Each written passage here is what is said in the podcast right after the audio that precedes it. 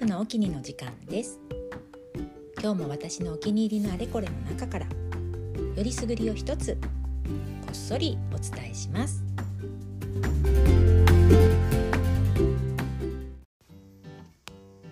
はい、えー、こんにちはウルフです、えー、またまた諸事情により久々の更新となりました、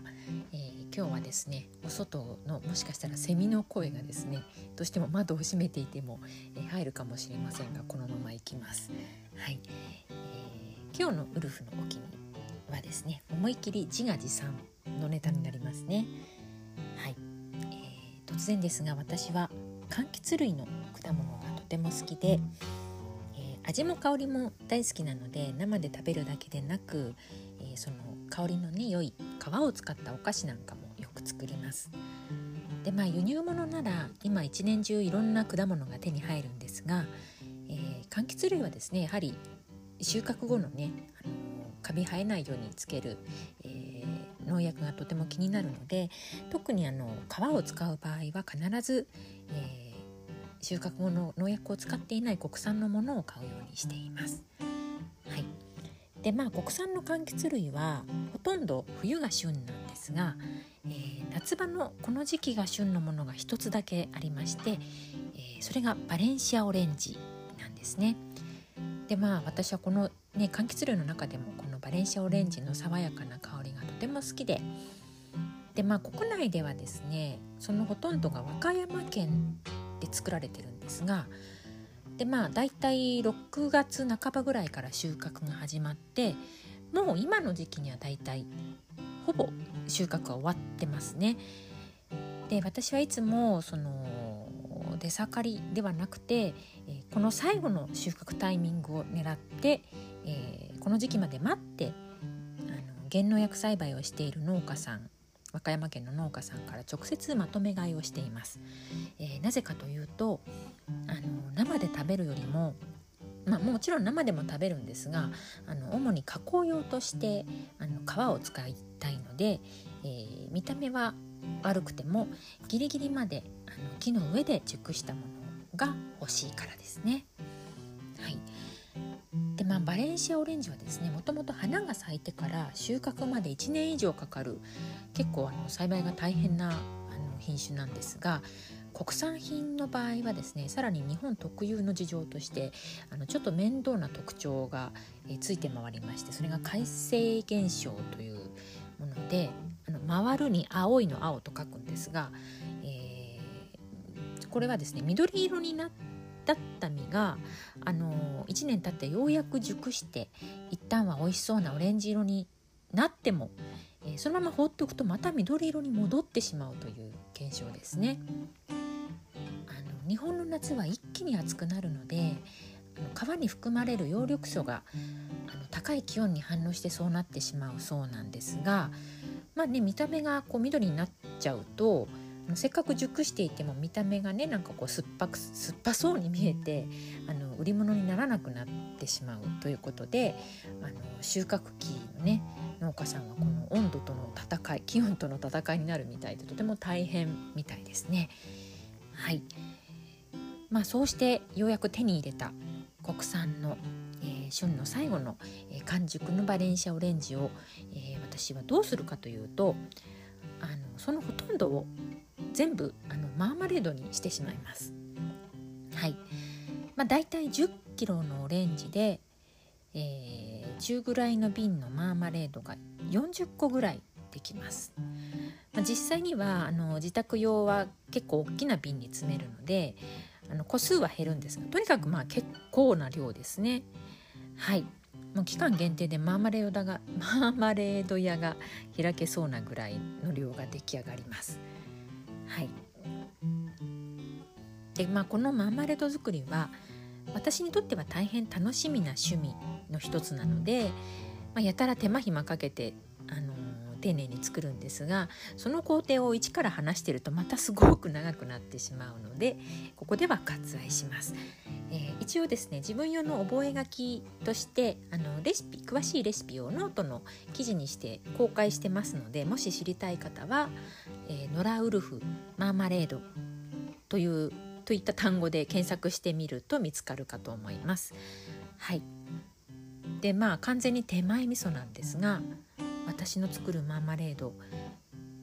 かなり美味しいです。はい、あのもともとであのもともとマーマレードといえばあの私の定番はあの軽井沢の老舗のジャム屋さん沢屋さんのオレンジマーマレードであのご存知の方も多いかと思うんですがもう沢屋のマーマレードはそこらのスーパーとかで売ってるのとは全然あの違うんですよね。あのすごいサラサラで色もすごくあの天然のオレンジの色でもう本当にジャムというよりフルーツソースみたいな感じでもう甘みもごくあっさりでその分あの果物の香りがとても引き立っていてね本当にあの初めて食べた時はかなり衝撃を受けたのが、えー、沢屋のオレンジマーマレードです。ね、本当にこれは果物をそのままソースにしたみたいにさっぱりしてるので本当はねたっぷりトーストにのせていただきたいんですが、ね、結構いいお値段なんですよね。はいこれがですね、まあ、下手したら、あの、トースト大きめのあの山切りのイギリスパンなどのトーストでもう2枚を使えば食べきっちゃうぐらいの量しか入っていない一番ちっちゃなサイズで、500円ぐらいかな。はいジャムとしてはそこそこあの高級品だと思います。はい、でまあかねてより私はこの爽やのマーマレードを思う存分食べたいという野望がありまして、えー、でまあ極力この味に近いものを自分で作れば好きなだけ食べられるではないかということで、えー、研究を重ねた結果出来上がったのが今の私のレシピです。はい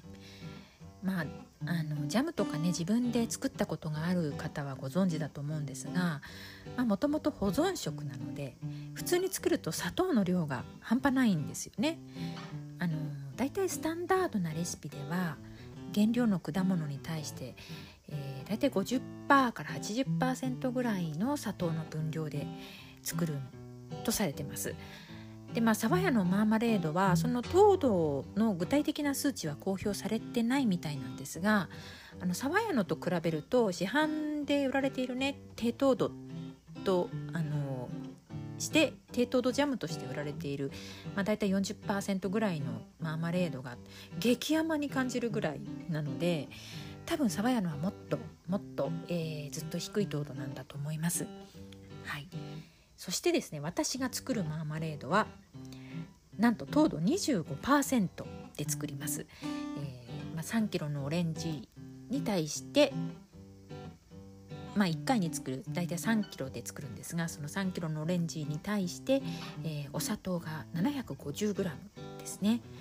まあ、これでもねその砂糖だけ見ると結構な量なんですけどその25%でも爽やのものに比べるとまだ甘く感じるぐらいなので、えー、私はあの自宅用はもうあっという間に食べきってしまうのでそれはもっとお砂糖を減らして作ったりもしています。はい、でもちろんねあの低糖度な分保存性がちょっと低くなってしまうので瓶詰めの際はですね殺菌と脱気ですね。もうしつこいぐらい慎重にやってましてもう完全に真空にするのでいざ開ける時に蓋が開かなくて難儀するという代物ですね。あのちなみにそういう時はですねマイナスドライバーを蓋と瓶の間に差し込んでこう軽くひねるとシュッとね空気が入る音がしてあの真空じゃなくなるので楽に開けられます。そんなわけで大抵あの開けた瞬間に蓋の再利用ができなくなってしまうのであのいやもちろん食べてる間はそれでいいんですけどあのなくなった空き瓶は瓶だけリサイクルして蓋は毎回新しいのを買う羽目になってます。はい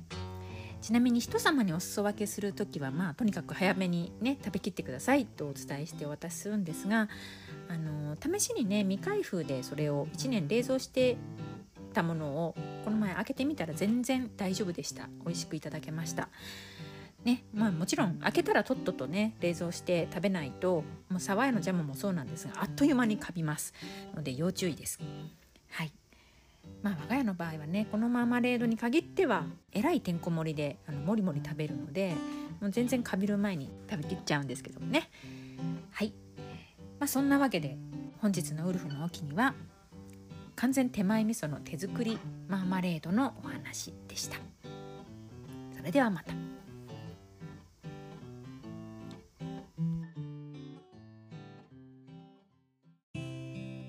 この番組では毎回こんな調子でいろんなジャンルから何か一つ私のお気に入りを紹介していきます。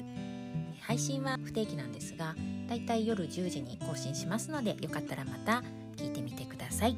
それではまた。